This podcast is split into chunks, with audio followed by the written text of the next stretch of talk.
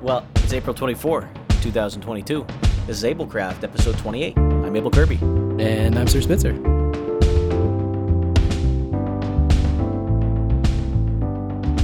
Wow. We just got back from the Kansas City Bitcoin block party. That's Party, right. As I like to say. This is wi- this is wild. Me doing the fade. yeah. Usually Oh, just- yeah, it's a manual fade. Yeah, now that you're in control, you got to do it. I could do the uh, little fade on the Motu, but there's two channels. I got a left and a Oh, right, yeah. so can't really click and drag Well, both of them at the same time. So we had to bootstrap Spencer to uh, to produce AbleKraft today. Uh, That's right. So, so uh, it's kind of fun, you know, to see how you do things. I've been watching you when we did bowl uh, bowls with buds, uh, how everything was getting put together, and it was a lot of fun actually to see the the process uh, and how it's completely different than mine. Yeah, there's a method to the madness, and it's uh, a shameful method because uh, I know enough about programming to to set up a method that's much easier. But uh, you know, when you're in like a when you're in a certain rut of doing things, hmm um, it actually takes more time to change your method, and then it will save you time. But you know, Yeah, it's an investment there. yeah, It's exactly. uh, we call it NRE sometimes. That's non-recurring engineering. ah, yes, yes. there, there you have it. It's a, the uh, the topic of today, I think, is the Bitcoin block party. That was the big thing that we got done. We it's been on the roster for a long time. Yes. And uh, various circumstances, we had to postpone a lot of episodes here, uh, but that's all over with, and we made it to the Bitcoin block party in one piece, Yeah, uh, and uh, got to set up our booth. We got to set up, uh, you know, with the tent, and there's photos of that actually. Uh, I think some of them made it to No Agenda Social. Have they been to podcastingindex.social yet? podcastindex.social uh, is where they started, and they Awesome. boosted their way over to No Agenda Social, and even the coveted quote tweet from the uh, Podcast Index Twitter. So Oh yeah. we're really uh, we're really doing the numbers today, boys. Was it a was it a Dave? It was a band, was it? I believe Dave boomed it. I- Boomed. It was pretty sure that uh, Dave runs the uh, Podcast Index Twitter. That's Yeah. just my assumption, though. Well, that was a hell of a lot of fun, and I'm glad we got to go do that. We pulled in at just before noon or something like that. Yeah, it was packing in. Right before noon, So and it was, uh, uh, one of the first ones out of the gate. Oh, we got the best spot too. Yeah, we really did. We got the first vendor booth, and we got the prime real estate for podcasting 2.0, and, uh, yes. and all of the other stuff we were doing there. Our big uh, banner. The banner ended up being so clutch because it was like this visual aid that we were constantly referring to as we were explaining what the hell was going on. Oh yeah, And we also didn't talk to a single person. I didn't, at least, talk to a single person who wasn't familiar with at least one of those shows on the banner. um, I talked to a couple people who were um, mainly drawn by the uh, the audio stuff. So uh, for those who haven't seen the photos, we had two tables in an L shape, and the the front one, which had you know the front facing one, was all Lorian's uh, stuff, Yep. and she was making sales like no one's business. Oh yeah. She has uh, Bitcoin. she has the gems and minerals, and then a few other things like uh, sage bundles and Palo Santo wood and uh, some dream catchers that she handcrafts. And Yep. but uh, she she has the advantage of having shiny things for sale, and people really really love shiny things. love it. I was impressed at how many. Uh, now I didn't know what the audience was going to be for this thing, and I figured there'd be more nerds, but it turns out there were more kids. Yeah, there was, there a was a, lot of- good good amount of kids, which you. which gave us the perfect opportunity to give a lot of uh, Fun Fact Friday cards out. Yeah, we gave those out. Uh, we were giving Fun Fact Friday uh, stickers to the kids. Or are they stickers or Uh, they were just uh, little uh, cards cards? And the bowl with after rounded corners. the bowl after bowl uh, was actually a sticker, though. Yeah. right? yeah. Yep. And so we gave the. We said, "Oh yeah, here's for the kids. You get bowl at the uh, for the kids. You get Fun Fact Friday, and for mom, here's bowl after bowl." Yes, exactly.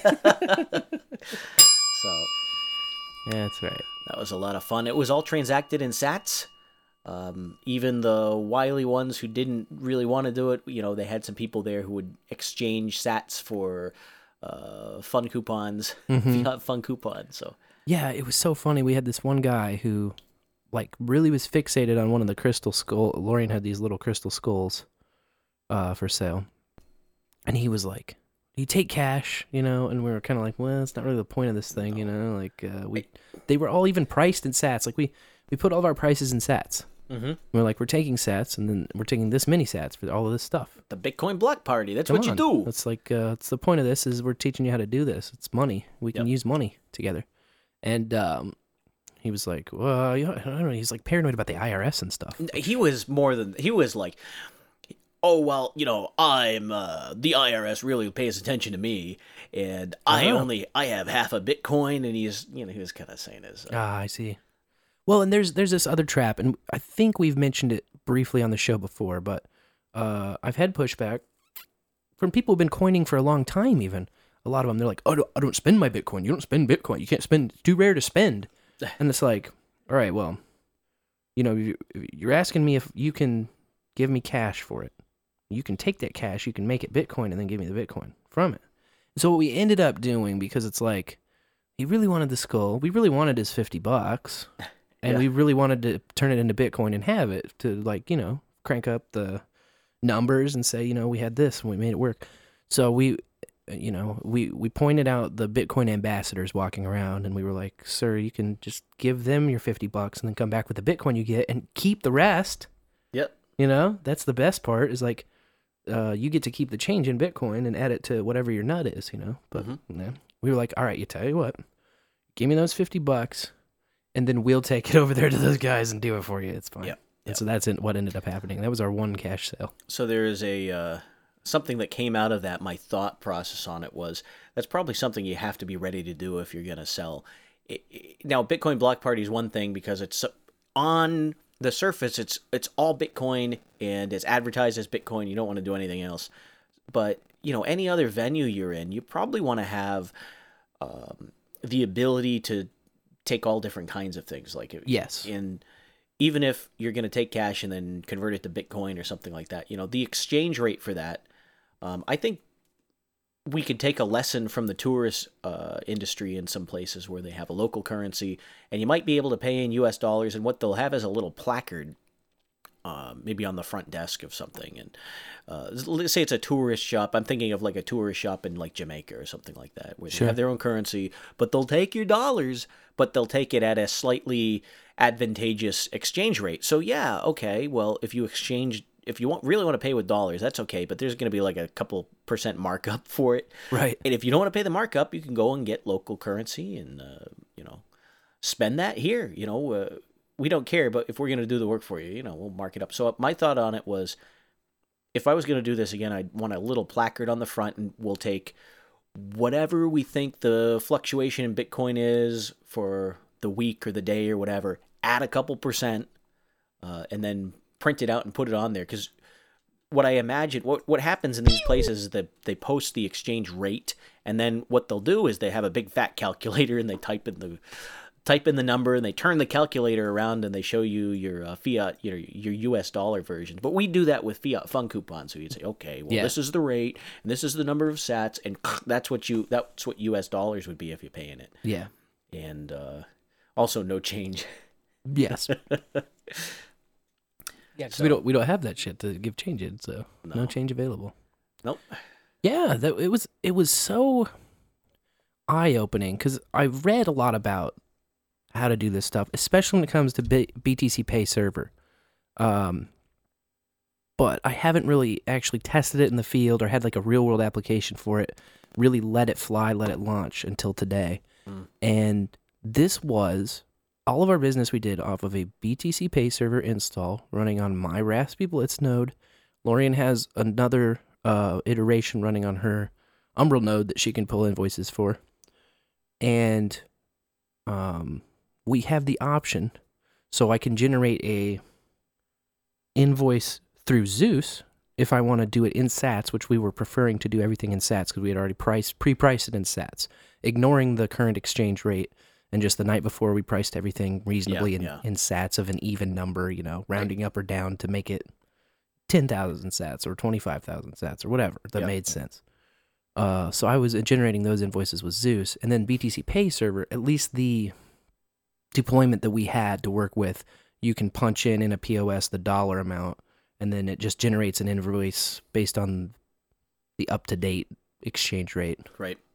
Uh, so both of those were working via our phones over Tor to the to the Bitcoin node. Yep.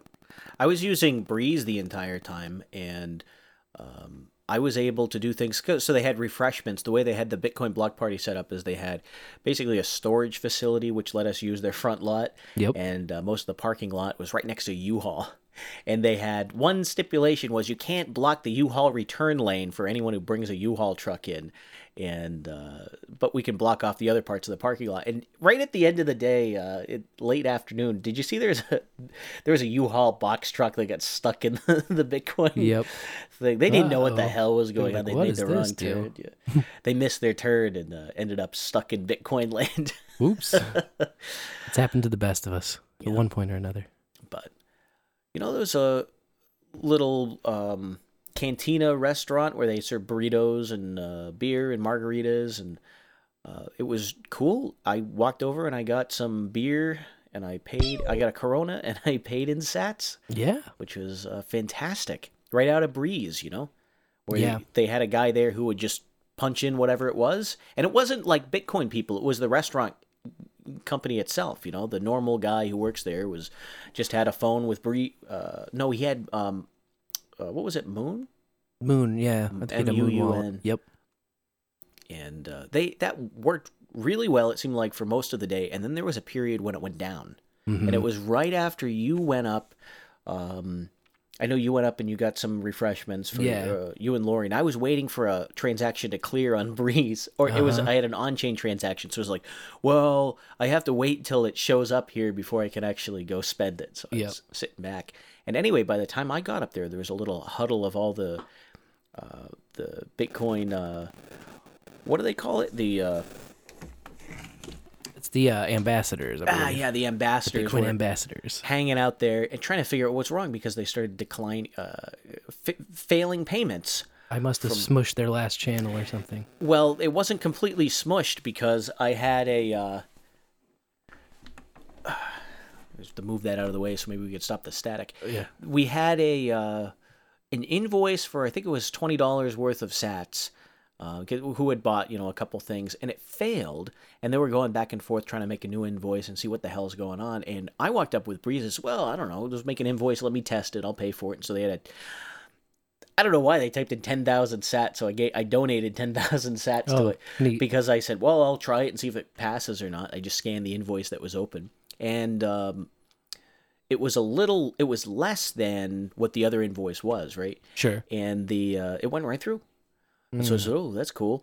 Can I get a beer?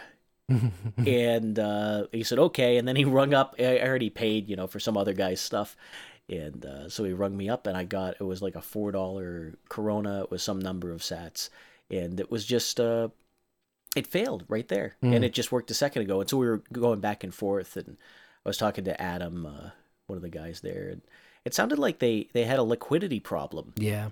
um, for Muun and Muun the uh, the service is pretty interesting because uh, have you looked at the literature on it and the, I've not read a lot of docs on Muun. I have used the wallet like a couple of times. Uh, Muun and Blue are two things that I've used, and if I'm remembering right, Muun is like one of those wallets where you can send on chain to an off chain address and vice versa, and it's like it plays really well between the on chain off chain uh, dance. in this case we were all off chain okay, so i was sending sats and they were accepting sats but they had no inbound liquidity was the problem and Right. the way Muun works or the way it's supposed to work is it automatically opens and closes and routes channels internal to itself so it's supposed to have a network with a bunch of liquidity I see. and it decides oh this Muun wallet needs more uh, needs more liquidity and it automatically creates it and so um, the the supposition was for some period of time the internal to Muun internal to their system uh, there was some liquidity uh, freeze where it was either they ran out and then the system hadn't kicked in and updated it yet but it seemed to fix itself after a while because I, I went and sat back down i'm disappointed now i'd get a beer Right. but I walked back. I saw uh, maybe five minutes later. I said, "Hey, let's try again." I went back with uh, some of the ambassadors who were there and was talking to them again. They said, "Oh, we think it's fixed now. It seems like it's working." So I did tried it and it just worked. So I guess in that sense, Muun fixed itself, but it was not a good that that kind of thing can't happen for a point of sale because you can't just fail a transaction when there's a line of people trying to buy Right. burritos from you Yep. and say, "Oh, well, I guess we can't sell them for Yep. another 5 minutes. Sorry." That's no good. you Yeah. know? That's uh, bad luck. this is another reason why I am a big proponent of uh, if you're going to be a uh, merchant accepting Bitcoin and Sats, to run your own node and just know enough about it to to operate it because it's not like it's it's daunting at first, like any hobby. I think Mhm. you know, but uh, after a little practice and after some testing and after using it, getting in the car and driving, let's say, uh, you will have your own channels and your own node and your own liquidity, and so you don't have to rely on somebody else's working. And if yours stops working, you can fix it because it's all on your stuff. You know, you don't have to put a ticket in or wait for somebody else to fix stuff. So, Yeah. um, although there's a bigger learning curve for sure, uh, in the end, you're gonna have more freedom, control, and you know you can make it work. Like, say you have a big event and you're gonna sell a lot of burritos that day. Yep. The day before, you can make sure you have enough inbound liquidity, like three times what you've ever done, Yep. To make sure, and then you're good, and you don't have to worry about if somebody else makes it wacky. You know? Yep. And so you know, you just this the assumption I have of what was going on is that there were a lot of Muun wallets being created that day because there was a lot of Yep. people showing up and making new ones because that's what they uh, that's what they had told they uh, in the pamphlet that's what it tells you what to do so when you walk on if you don't have any coin they'll tell you to s- install this you set up your Muun wallet and they have some instructions for backing up which i'm sure don't get followed.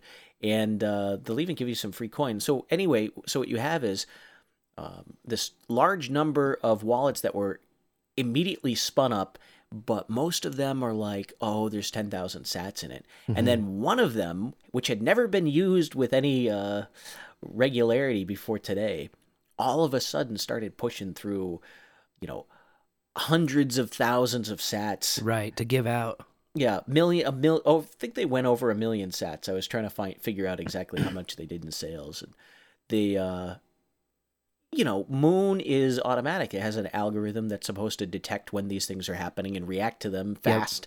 And I think we stress tested that, uh, especially the fast part of it. It seemed like it fixed itself, but it did not react in the way that you wanted to. Well, and if you think too, just about the basics of how a channel opens, like if an algorithm triggers and says, "Ooh, we need more liquidity," then a channel has to open, and so you have to uh, make an on-chain transaction for that to happen, and then that has to have that's at least two or three blocks that have to be confirmed in, in, order to internal to Muun, they don't use Lightning channels. They have their other Oh, crap I inside.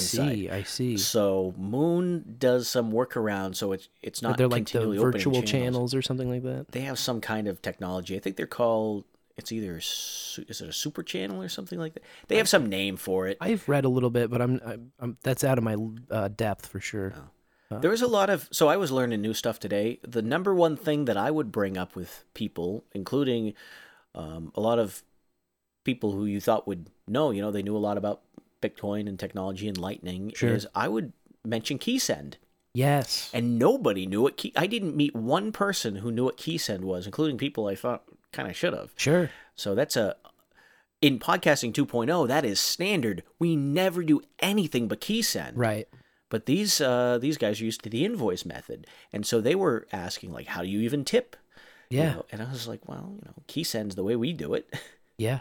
That's how you, if you want to send a boostagram, it's kind of the same thing, you know. If I want to send boostagram to the guy who's serving me uh, a burrito, you know, Yep. that would be the way it happens. And so this is a, this is yet another uh, reason we recommend running a node is because a key send is tied to a node specifically, so you can use somebody else's node to resend key uh, send and receive key send payments, just as you can use somebody else's node to run your wallet of. Now, a lot of people who are just in the car driving and not really uh, doing more deep diving don't really think about nodes and how they work, but if you have any Bitcoin wallet, whether it's an on chain or a Lightning wallet, and you aren't running a node, somebody else is because they are all attached to nodes. They are all attached to Bitcoin nodes. There's no wallet that exists off of a node.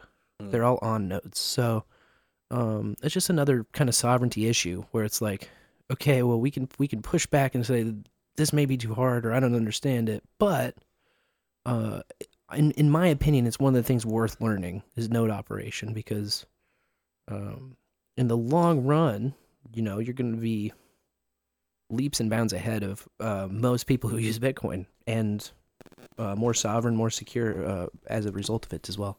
Yeah. There's a couple other things that I thought were interesting. Um, aside from the people who seem to know at least a couple of the podcasts on the podcast 2.0 banner, there was a lot of people who were who didn't know much about podca- podcasting 2.0 at all, Mhm. or how it what it could do, or what the the state of it was. Yeah. but were extremely interested in it. And most of the time, I was talking to people uh, about, um, you know, just what is podcasting 2.0. I'm talking about RSS. And, Yep. uh, that it's a new version of the podcasting standard, is what I described it as. Mhm. And I said it even has Bitcoin as part of the standard now, so it makes it easy to just do it. And so uh, I had the little pitch. I was refining a little bit throughout the day, trying on different people. Sure. We had um, one of the more interesting people came by was that artist, and I saw you talk to him. He was the guy with paint all over him. Yeah. He was rode it on the bike, Yep. and he was he was an interesting guy. He was talking about all his side gigs, and but then he was kind of he he went on talking about um like he was bartending for for uh, Richard Branson and you know all these other stories. He was he was an interesting fella. Yeah. We were talking for a long time. Uh, I think he talked to all stuff. three of us for a long time at different points. Yeah. Because I know that uh, he also mentioned being an old punk uh, scene guy. So and he so Lorian sicked him onto uh, Behind the Schemes. He was like, "You're gonna love these guys. That's where you need to be. Is Behind the Schemes." well, I told him I said I put him on behind the schemes too because he he pointed at that logo, the one that I think Bags drew. yep, Um, it looks for- so good on the poster. and he said, "Wow, what's that? Yeah, Is that?" And he was trying to figure out if it was a band uh, album title or something like Yep. that. I said, "No, that's behind the schemes." He's talking about being a roadie, and I was pitching behind the schemes. to him. Yeah, definitely. you know, one of those guys. He was a lighting guy, a long time lighting guy. somewhere out there, Booberry is saying, "Oh shit, yes." yeah. is uh no, it was great people around. Our neighbors were cool and uh just had a hell of a time. Yeah, it was really great. It was a lot of fun. Um, it was uh, it was eye opening because there was a lot of things I did today that I've never done before, and namely, selling goods off of my phone somewhere else. I was downtown, you know, I was in Westport in Kansas City, selling goods directly to my node here in the bowl Yeah, that was really cool. over Tor. And, you know, people talk about Tor is slow, Tor is slow. Tor is a little bit slow. You tap on the uh, generate invoice, and then maybe six to seven seconds later, you have a QR code that is scanned. And then once it is scanned, the sats are there. Once it's scanned, it's about two seconds later, and the sats are there. It is to see it in real time blew my mind every time it happened. It was it was so cool. And just watching that number go up and knowing that this is all on my own equipment at my house that's on, that's running. Uh, I already set it up. I already have it exactly where I want it. Um, BTC Pay server is hella cool, and I, that's why if anybody is looking to make an online store or uh, do you know these little traveling uh, festivals and shows where you have a booth, a vendor booth, and you want to take Bitcoin, like that is the way to go. Just run your own stuff and then BTC Pay server. It is easy to set up, uh, relatively speaking. Uh, if you find it is not so easy and you uh, want to call me a liar, I'll help you do it. I'll help you set it up because I've been through kind of the snags and um, I'm happy to help people. Uh, you can do just a point of sale so that you can just punch in the total and give them an invoice, or you can also generate a whole online store where all of your inventory exists and you take little pictures and descriptions of it and people can add it to a cart and receive a QR at checkout at their leisure. And you can have that on a f- public facing website uh, via an IP to Tor bridge. People can just visit it. So it's not like you know a lot of this node stuff is you've got to be on your own local network in order to access it. But with a certain bridge opened up via BTC Pay server you can say all right well you can access this one part of my node which is called the store where you buy shit. And then you know pick what you want generate a cart scan the invoice boom. Yep.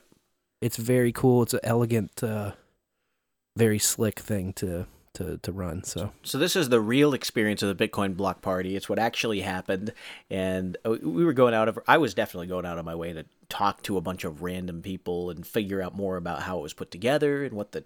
I was asking the, I was asking the staff, was there a training session that everyone went to?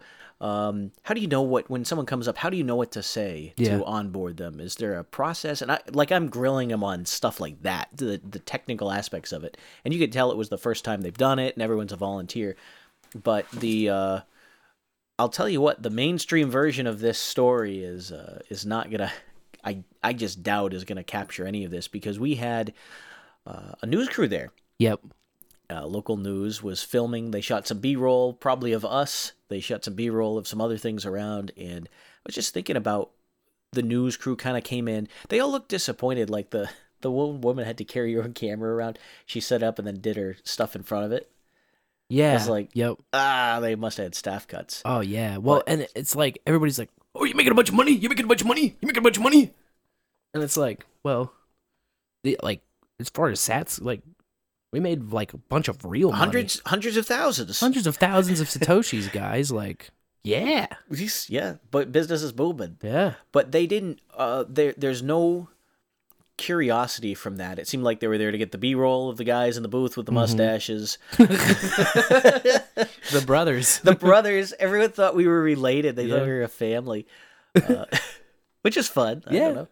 i don't think i don't i don't think i look like you I don't think we're like that similar. we, we we are both white guys with mustaches. Yeah, that's so kind of as far as it goes. it's But close enough but the, the kicker was i got mistaken for you yesterday also Yeah, by know. another person so uh, that was uh that was fun it must be closer than we realize. Maybe I mean, who knows? i don't see it I, I'm, I'm not either. I kind of scratched my head, but, uh, But it seems par for the course though, because one of the things uh, while we were kind of kicking shows, kicking the can for AbleKraft, I was reading a lot of stories in the news about um, just denigrating Bitcoin, especially sure. right after Bitcoin Miami. It was all um, New York Post doing stories. They had Bitcoin fans are psychopaths who don't care about anyone. Study shows, you know, that was a good one. you talked about that. I think on a, a bull after bull. we uh, on chain off chain shit stain segment. Yeah, I think I I think I saw that in your notes too. I remember that. That was on my list. There was a number of ones where um, they're just just say, "Oh, it was a dud. The show was bad. Yep. Bitcoin 20 and and they had, you know, Bitcoin uh, struggles to find its star power in Miami, you know. It's just- Sure. Yeah. what they mean is that they didn't have uh, Jack Dorsey there, whatever. Yeah. They need some a lister or some fucking heavy Where was hitter. the celebrities? Yeah. You know, don't- Adam Curry was there. Have you heard of him? Hello. Yeah, I don't know. They they they're sensitive to when Tom Brady does a crypto commercial Yeah. for some scammy trading thing that's all about trading and not about actually using it. They love that, but they don't they're not interested in the uh the pedestrian side of things, which is a booth on the side of the road where you're Yeah. selling your stuff Yep. For Well, very low fees. all you know? real world applications. I mean, Bitcoin is so poorly understood, not only by the people outside of it, but also by many of the people who actually hold, use it, buy it, sell it, all of this kind of stuff.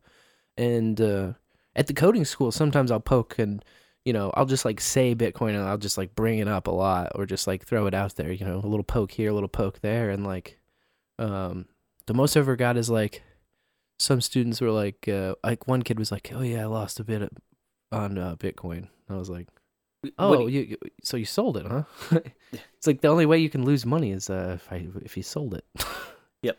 He's like, "Yeah, the, it's always something like that, or uh, if you ask him, I wonder if he had Robinhood installed.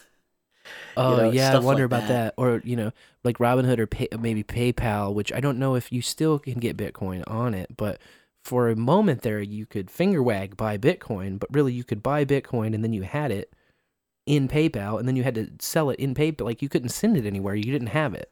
If you, just had a number on PayPal's app that says, "Oh, we have Bitcoin here." what you could do with that is send Bitcoin, quote unquote, Bitcoin on PayPal to someone else's PayPal, Oh, sure. and it and it wouldn't give them Bitcoin. You like Right. there was no way it would do do the same thing that it does to you, where it's like all the Bitcoin in PayPal exists and it's all PayPal's, but then you can send your PayPal Bitcoin to Bob who has oh, PayPal Bitcoin. I think the but then he still has to sell it for USD in order to ever get it out of PayPal. Yeah, the idea was that PayPal had a node or a series of nodes that if you wanted to pay someone who had a PayPal with your Bitcoin, you could give it to PayPal. Ooh, And PayPal would pocket the Bitcoin and they give the fiat fund coupons to the guy you that's you were so paying. nasty. It- it- and so it was their scheme to acquire more Bitcoin Sure. without paying the fees at the uh, exchange. Because even PayPal, even PayPal does not want a KYC at the end of the day.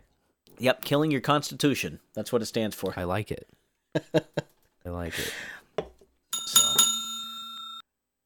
Well, um, I don't know if you had a chance to catch the the latest. Oh, there's Oh, one, more I wanted to throw in No, no, because I, I teased it last night, which was the uh, That's the anti-Bitcoin porno.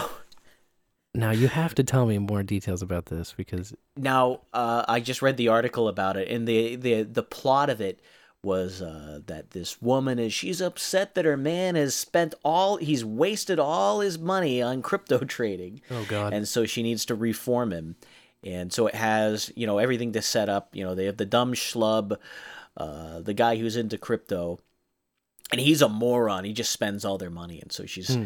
she takes him to a. Uh, it's like oh we went to the financial advisor, but you Oh, know, God. and the the hot financial advisors there. Then it's you know they go to I think it had a it was supposed to have a hot FBI or a, uh IRS agent. You know oh god, Bow Chicka Bow Wow, and uh, a number of basically a series of these. But the uh, the story of the news art. Now I didn't get to watch it. Obviously, uh, I've been I've been over at your house. yet. We'll see what happens when I get back home. uh, I'm currently at a at a at friend's house right now. Yeah, that's right. I guess we didn't mention you are live in my studio. Yeah, we're- I've done a, I've done a, we've done a couple AbleKrafts live from your studio in person, but Yeah. now I'm now you're uh, returning the favor. Short of uh, putting it up on the living room TV uh, and watching it together, which I don't know. I don't think that's in the cards, uh, to be honest. Yeah, you never know till you find out. the um just the the idea of it where they they were promoting it as this oh yeah here's the uh you know the truth about crypto and it's going to teach these people to, that they're just going to lose their money if they invest if they spend anything on uh well in in one sense if you think about crypto as all crypto yeah okay the majority of it's garbage Sure. right? um but then it it just seemed like it was this wave of anti um, sovereignty that was coming through. You know, you had Bitcoin Miami. It stirred up the hive, and they decided they were going to. Uh, they decided they were just going to take you to, to task for it. They don't. We don't want none of this here. We got a counter program.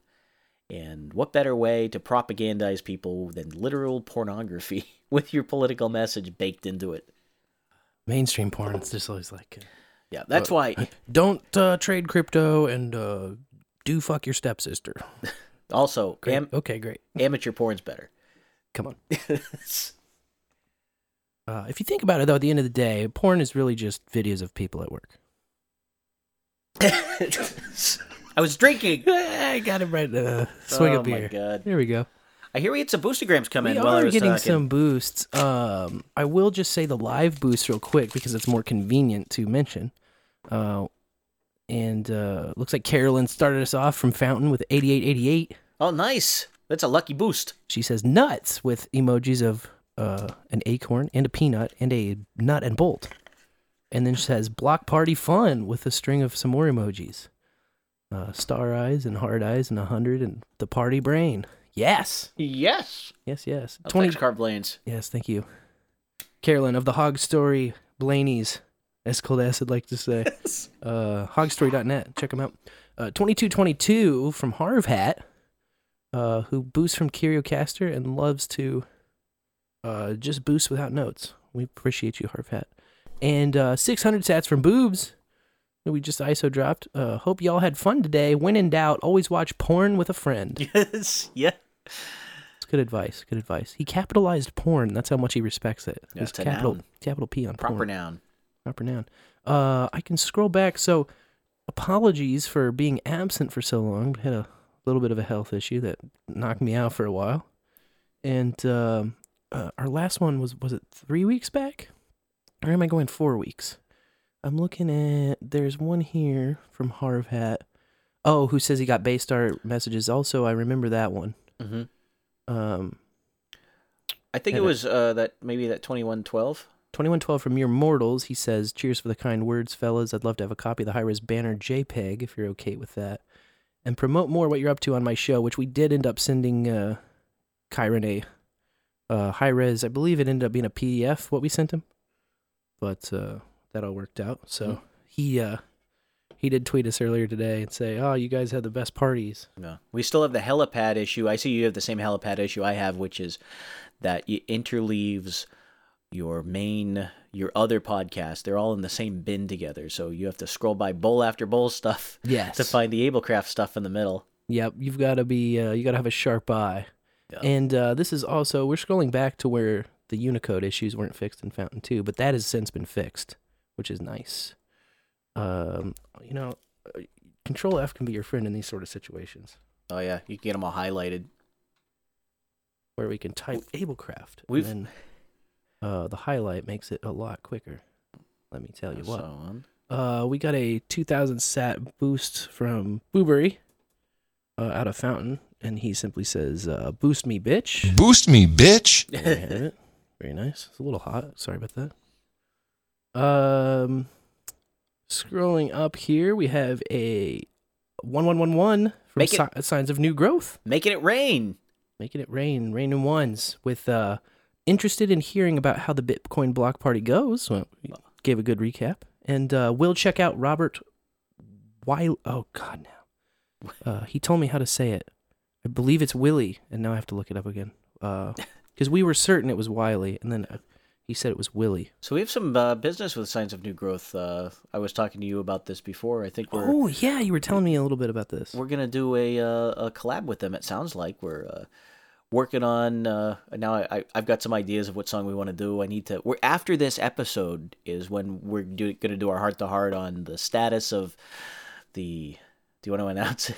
Yeah, absolutely. The Able uh, Able and the Wolf new album. yes, we are gonna work on another album. There's a couple songs with some lyrics and some ideas, and we got to workshop some stuff while we're here in person and uh, uh, see what's working, see what's not working. Yes. And uh, my strategy, I was telling, I was talking to Lorian a lot uh, the other day, and I was saying my strategy for my whole career has been only do stuff you're good at and avoid everything you're not good at. and so uh, I wouldn't. I was thinking about what we, what did we do really well in the past?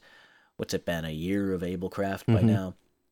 Uh, a year of, of doing projects with you at least more than that and it seems like the album worked out really well the music uh, writing and recording that was extremely satisfying i think we had a you know a leg up on some of the other that that was where we were shining you know Sure. it's when we were uh, ahead of the pack and some of the stuff that I've been working on just isn't has not been working very well like the the app development um, Mhm. the web development stuff I'm just not a web developer period it is what I'm taking away from it and the amount of resources that it takes to put together uh, the little page just the one little page that I wanted to get up there Yeah. is keeps growing because you have to keep strapping on new, different technologies to account for all the different weirdness of what does the podcast index API give you versus what's really in the database? And how much do you have to actually poll um, all these different feeds to figure out which one's a music feed? And it's possible and I have a bunch of stuff that works basically when I'm there and I'm punching in the exact right values in the code but it's not ready for prime time Yep. and I don't think it ever will be. I just I'm not the guy to do that. Well, one thing, a couple of things I want to say about web development is first, it's one of those things that takes a long time to get comfortable at. Uh, and second, it's one of those things that, at least so far in my experience, and in the experience of most people that I've talked to close to me who I've had, who I've been able to have candid discussions with about it, it's one of those things where you never really have a product that's done. It's always waiting for an update or waiting for a next better version that you're going to fix things in, you know? Yeah. And um, it's also kind of, uh, in my experience personally, because I look at guys like Martin, who does Podfriend, um, Stephen Bell, who does CurioCaster, like these guys who develop an app by themselves, I don't understand it. I don't, I am like, these are guys that have years and years of development experience, and it's like just it absolutely sends me in a state of total awe and respect for guys who can do that because I find myself that I develop and work really well and work really quickly on a team, even if it's a team of two. I feel I find I can get incredible amounts of work done. But if I am just developing an app on my own, I mean, I he wrote out the uh, Able and the Wolf version one, right? And it's like a single page React app that doesn't even have routing, so you can't even like give somebody a URL to a certain page in it. You Oh, know, yeah. you have to go there and click on something specifically. And I'll fix that in a future update. But like, even something as as simple as that, it's incredibly simple. Most of it was just writing copy. Um, was still an undertaking, you know. Yeah. So, I don't know. It's one of those things where you can't really. People are just like, oh, well, sit down and learn how to, um, you know, make a web app, learn how to do web development. It's like, it's really not that simple, especially if you're doing it solo. So I'm I think I'm taking on a different role where um, for Podfriend I was talking with Martin about what trying to th- come up with a way that I can contribute to this in uh, using skills that I have and avoiding skills that I don't have. And one of the things that I do have is a, a vision for how I think some of this should look and how I have strong opinions about how humans should interact with software and uh, that's something I do do in my day job is try and refine those sorts of things. Um, so I'm gonna try and take that role and step away from the raw programming and, and and just consult on you know what should what should you see, what should you not see, what should be emphasized, what should not be emphasized, and uh, see if I I'm, I'm actually writing a little report for him. Uh, with all, awesome. with my comments and thoughts, and I think it might be open source, so maybe we can all read it and you can all uh, get my get my take on this Cool. uh, in a formal way. Um, and I think that's going to be more valuable. Uh, not to toot my own horn, but I just think that'll be more valuable than me putting up a crappy website that doesn't do anything well and it has no explanation for why I'm making the decisions I I am. You know. Sure. So I think I'm I'm gonna shift to doing that instead of uh, instead of this uh, Python uh, what is it Flask web development trying to run a server off Mm. off a computer in a pizza see- box you know That's another wild thing about web development is like everybody learns web development and then they talk to other guys in web development and it's like I've never worked with Flask at all. oh yeah I don't know what Flask does. oh yeah Oh, I do. I've done React and I've done the .NET stack, and then other guys will be like, well, "I don't use that." You know, uh, yeah Stephen Bell. He's told me what he uses for CurioCaster, and I can't ever remember.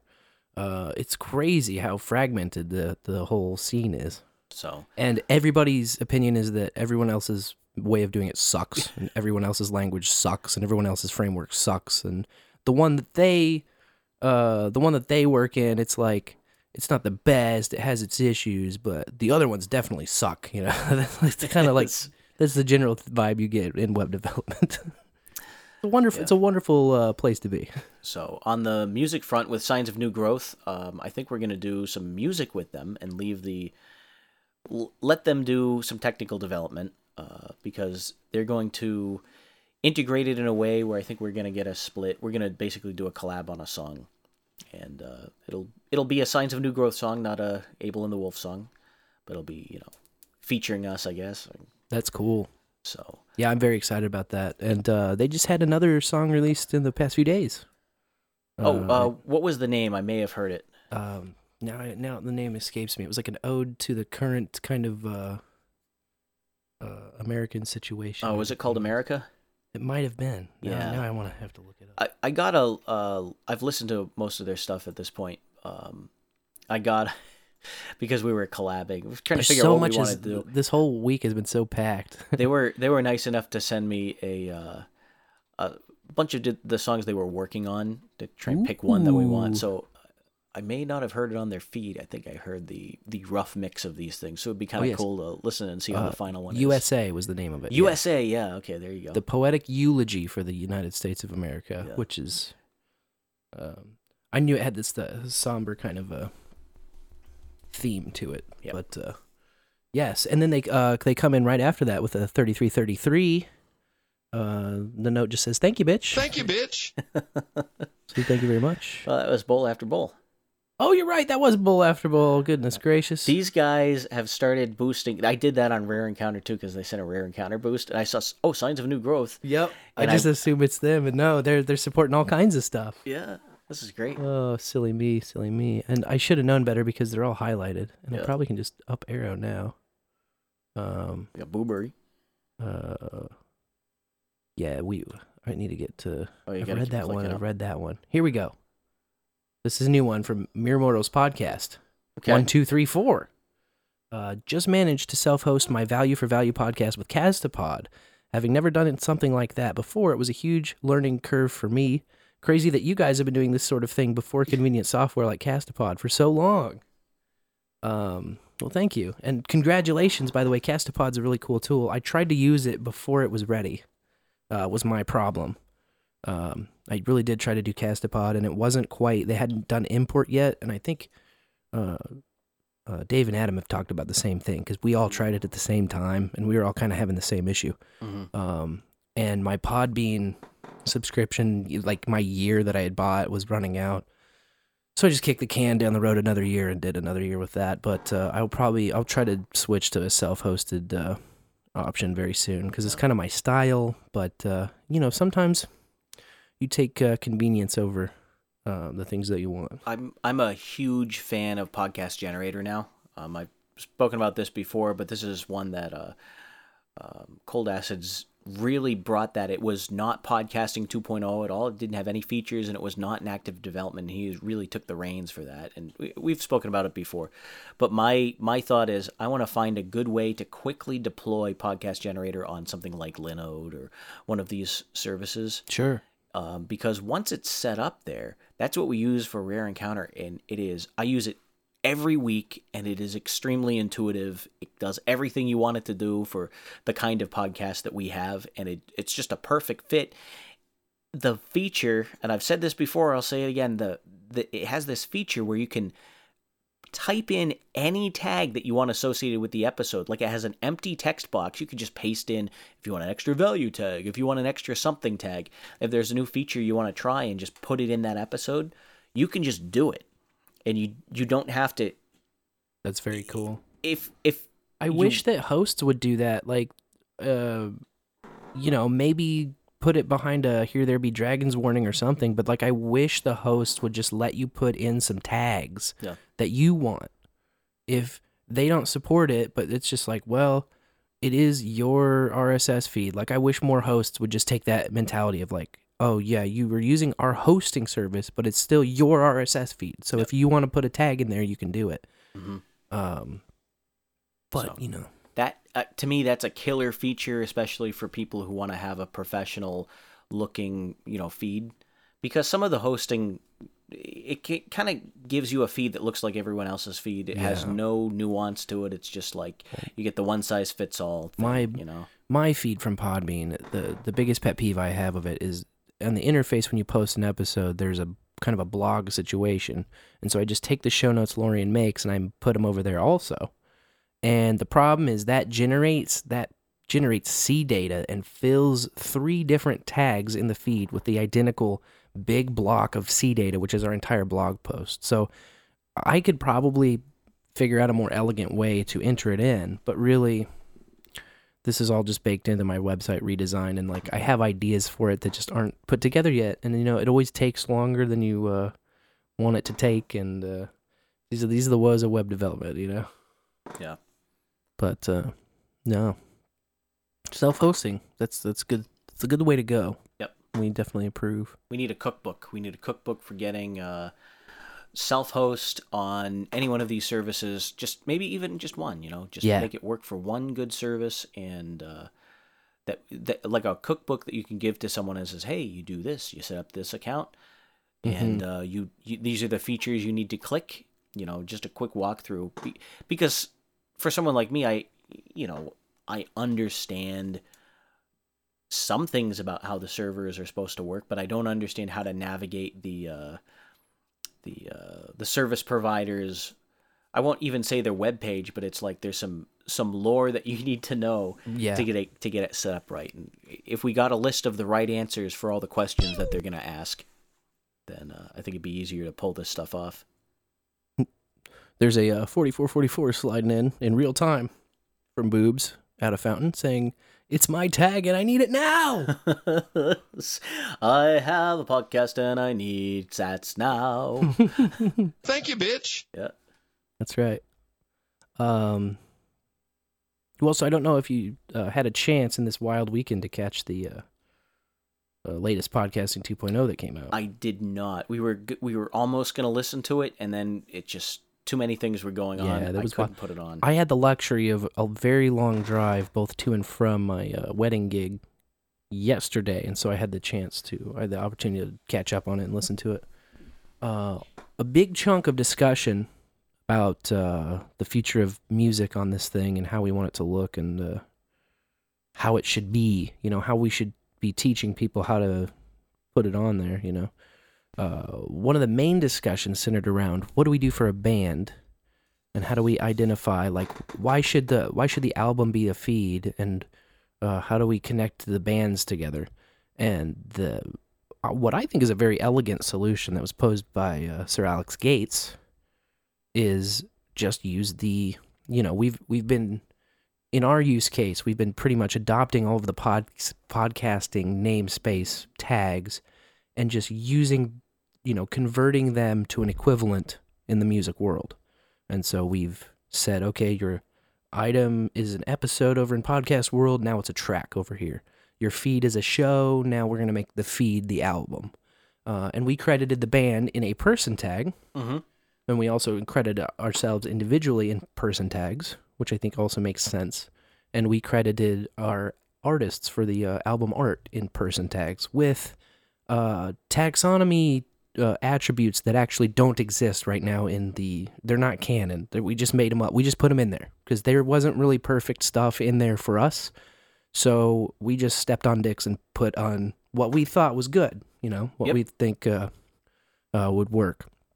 And uh, really as with my understanding of how the thing works anyway like it's just what's surfaced in the apps under the names you know and so it'll print uh, in bold your name and then under in non-bold text like your little role whatever you do you know Yep. Uh, and, and so for a podcast, uh, podcasting 2.0 music player, there's no difference between a uh, drummer and a saxophone player because all it means is which string is displayed next to your name, Right. and there's no functional difference. There's no functional meaning between that, but there might be a functional meaning between um, knowing that something is the band and knowing that something is someone who is in the band right because if you're looking for more stuff that I did, for example, uh, there's stuff you know music I've done that's not Able and the Wolf, and the same with you. I know you have music that's not Able and the Wolf, so- right yep and that's different. That's a different question you might ask the app is to show you more of that Mhm. versus show me more Able and the Wolf, which is soon to come out. sure Uh, hopefully, uh, I don't know if we're gonna have a. We'll we'll pick a release schedule when we have more things. i know Out. you'll just have a date hit you and then you'll tell me and then i'll be like what oh okay Yeah, we gotta finish it up. and then it'll just work Yeah. Um, but yeah, the the proposal Alex Gates put forth was that we could use the uh, what I believe is not uh, officially uh, pushed into the namespace yet, but it's in development in the current phase.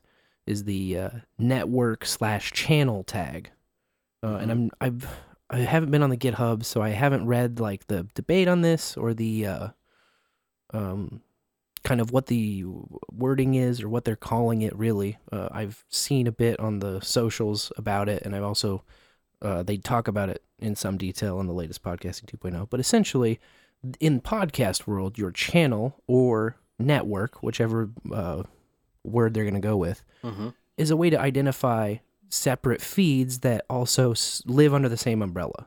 So, uh, say there's an Infowars network, and all the Infowars shows show all the Infowars shows would have the same tag. Or say there's NPR podcasts, all the NPR shows would have the same channel slash network tag, and so then you could just parse by that and uh, say, oh, give me all the NPR ones. And maybe there's a whole channel page that apps could build out just based on what that has. And then in the band world, or in the music world, I should say, then you could just put a band in there. Mhm. And so then all the band stuff would display on a similar use case for what the apps are already going to put as a channel. And I think that would work and translate beautifully because you got all the albums in there as feeds. And I would say f- on top of it, you could do individual artists. Mm-hmm. Uh, and, and my hope, I guess, my hope is that you could have multiple of these tags in there because, in all honesty, like you could see where a one podcast could maybe belong to two networks Mm-hmm. um, especially if one was like a smaller subsidiary inside of a bigger umbrella of a network, say. uh-huh. Uh, this opens the door on the music side for labels too. So if you have a label, maybe you've got all the stuff that's on the certain label and you've got that as a uh, network tag or a channel tag inside the RSS feed. So that kind of expands the ability for the apps to deliver an experience to the user that makes more sense and that's accessible within the structured data on the feed. the pushback I would have with that is just in the the label idea is when I wanted to listen to Billy Joel, for example, I in my music player I have artist Billy Joel, and if I'm looking for maybe if the if the layer above that was label instead if if artist wasn't the top level, Sure. then what you might find is that if I'm looking for Billy Joel, well, he's been on a couple different labels, including some really bad ones that don't exist anymore. Of course.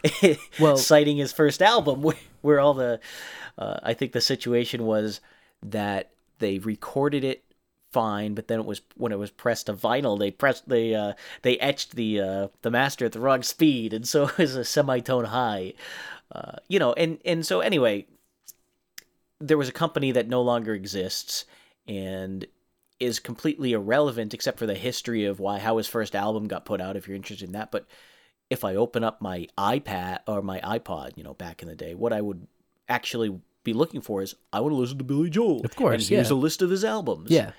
And if i that's how people are used to listening to music and they don't care what was done on columbia records versus Yeah. what was done on something else and Correct. i don't know Well, and and to that point as well, I don't really foresee labels being a huge player in the podcasting 2.0 thing at least for a number of years. I mean, they're Mhm. going to be one of the last people to get in the game if they do. But and and to your point too, like absolutely people should be primarily searching by artist and surfacing by artist. It's going to deliver the experience that people actually want and use. Um, but what I'm hoping for is the ability to put several in there that all work the same way. Oh, yeah. And so it's not that the band or the artist is the top level and the label's the next level. There can be they're all the equal hierarchy of just a channel tag, sort of like you have a split and a value split. And everybody who's in the split is in there. Or if you have P person tags, you can just line up however many people there are. You can just keep sticking them in there, and nobody's really top or bottom. But if you search for anybody, they're in there, and so you can find them. And thus, with like a band, you could search for it and find it, and also that page display on the other side that the apps are going to present. You can present a page for the band because the band tag exists in the channel Mhm. tag. Similarly, if we're going to eventually, and I think eventually there's a a place here for labels too. Uh, if you know, there's just dinosaur thinking that has to change over Yeah. a way longer period of time. It's obviously not in the short hair crosshairs. Like it's not something that we're actively worrying about right now and trying to send emails about. No. But eventually there's a, a space where you could implement that too, where you could, you know, say you got a Saddle Creek Records channel and like maybe nobody really goes to it or whatever, but it's there and they could use it, you know, they could link it on their website or further integrate all of that kind of stuff. So I think it's just another use case that that could make sense for artists. Yeah. Um then I think that's the discovery. So there's two kinds of things. One is I already know what I want to listen to, and I, I know artist, song, or maybe I know artist album track or something. But then there's another part where I might want to say, you know what, Motown. There's a certain uh, sound to it, and I know these artists, and and maybe I want to find out what more things they worked on, or you know, I want to find I like Daniel Lanois. I don't know. I want to listen to. I want to get a list of the stuff he produced. So I, he produced stuff for U2. He produced stuff for Willie Nelson, and usually you wouldn't see them next to each other, but well, there it is. I'm interested in his career, and so I want to go listen to a bunch of different things. And there's a discovery feature which is not does not yet exist, um, that could be accomplished by this sort of thing. So Uh, so the only real problem I can see, or like issue that might need to be resolved or addressed with that implementation, is say that's the implementation. There's a channel tag, uh, and this may already be sol- resolved. Like like I said, I'm I haven't dove on the GitHub side of things, but uh, you put a channel tag in there. You've got your band's channel tag. They use a certain ID. Somebody else comes along, makes an RSS feed, puts wiener wiener wiener seventy times in the RSS feed, and then they put your channel tag in the chat. Like, what's to stop somebody from adding their own stuff to anyone's channel tag? yeah, that's a that's a conundrum. And uh, I'm not really sure. It's- I'm gonna start putting all these any parody song. I'm just gonna tag as Weird Al. It'll be like fucking LimeWire. it's like uh, you could see uh, some kind of spammy, trolly, opportunistic uh, discovery. Everyone is talking about discovery, discovery, discovery, discovery. We want to be discovered, and that that'd be one like uh, backhanded way or underhanded way to do it is to like put everybody, you know, put everybody's channel in your RSS feed, No. and I then think you're in every friggin' thing that shows up. I think you just talked me into, you know, requiring that the, you know, the things that are in the same feed or in the same, uh, I don't know, be- coming from the same host. I don't know. There, there has to be a way to tell those apart, and it seems like the way that I tell that a bowl after bowl episode is really a bowl after bowl episode, not just something that someone named bowl after bowl. and Yeah. made fart sounds into for an hour. The- is that one of them is on an RSS feed at your URL, and the other one is on an RSS feed at some other URL. And obviously, no one can go into your. Hopefully not. Is uh, these people aren't adding things to your feed? They're creating parallel feeds and giving them Right. similar names. So, um, I guess There's probably a, yeah, there's a probably a, a check and balance system on yeah. on that. And and like I said, maybe somebody already knows.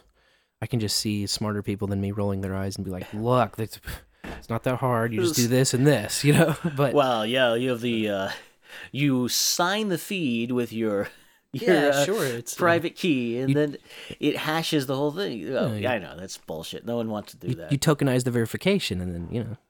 That's that's a that's a step too far. I think that's this is way out of uh, scope Yes. for what we we usually. Yeah, that's into. correct. But I found that whole talk fascinating, and uh, it's really refreshing to hear that um, so many people are interested in asking about the uh, music side of things. And I think one of the things that uh, you and I have been trying to help people just on a person by person basis as they come to us, uh, which obviously can't be anything other than a small percentage of the people interested in this. Uh, so we're trying to help people as we can, but then, you know, the podcast index, uh, all the open source devs are trying to help people as they come into contact with them, and uh, there's just no real uh, standardized thing yet. Now, uh, our friend uh, Robert Wiley also has put up a website uh, that's kind of a crude uh, version one explanation of it.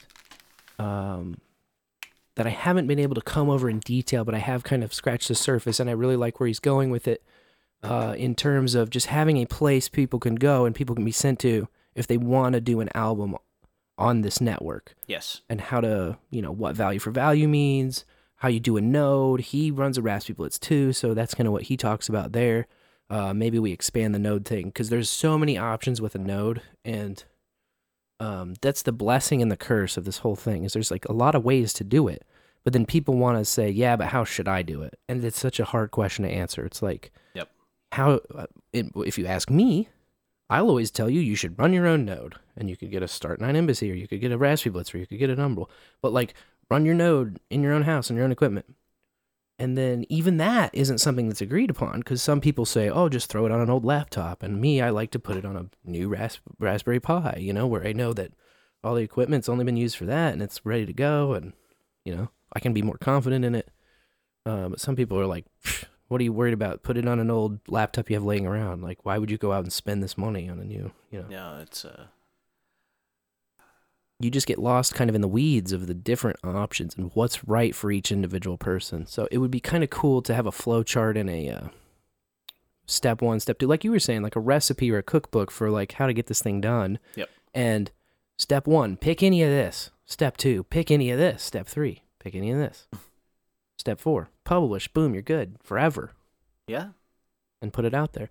Uh, I think a benefit of doing the music versus podcasting, podcasting is kind of an ongoing thing that you're adding to time after time, whereas uh, it's way easier to host the music side because you're not, you know, once you host it and put it up there, you're good, and then it has a fixed size and it has, uh, you know, you don't you don't need to keep adding things to it uh, with a monthly subscription to something. Yeah.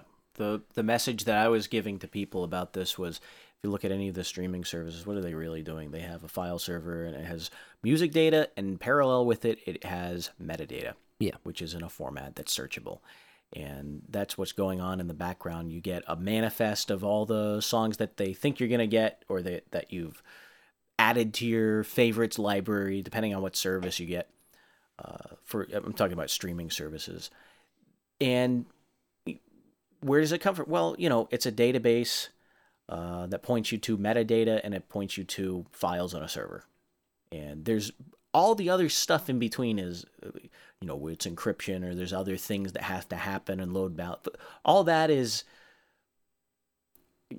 kind of fluff. If you if you boil it all down, that's really what they have is they have a file server with music data and metadata, and that's what we're doing. And that's Yep. that's kind of my pitch. Is it's not complicated. It's not Yeah. that hard. You should be able to just have a file on the web and Yeah. have the metadata right next to it.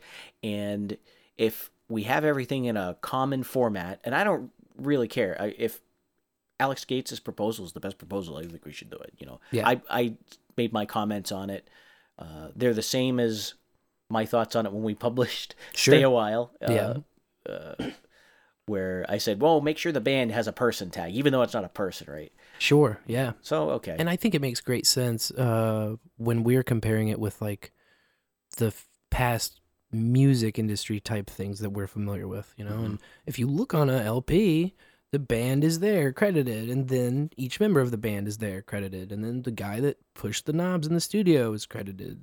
Everyone's credited, right? So uh, there has to be a person uh, solution at the minimum for all of that. Wh- whether or not we get into the weeds of the channel tag option, there has to be a person uh, uh, option for all of that. I, I like your comment on the where now how do you trust what's if someone makes a claim Correct. that yeah. uh you know uh, Able Kirby worked on Poopty Pupty Pants you know Right. I don't want that showing up in associated with me maybe Yeah. or maybe I do I don't And, and I don't want to spend any time like going after and checking to see if more stuff has cropped up that I have to sweep away. You know. I think that's that's something that we, I want to think more about. I I'm not gonna weigh heavily on the technical implementation, but I think that part's really interesting. That now you have claims of association, Yeah. and that will be game to hell if you let anyone.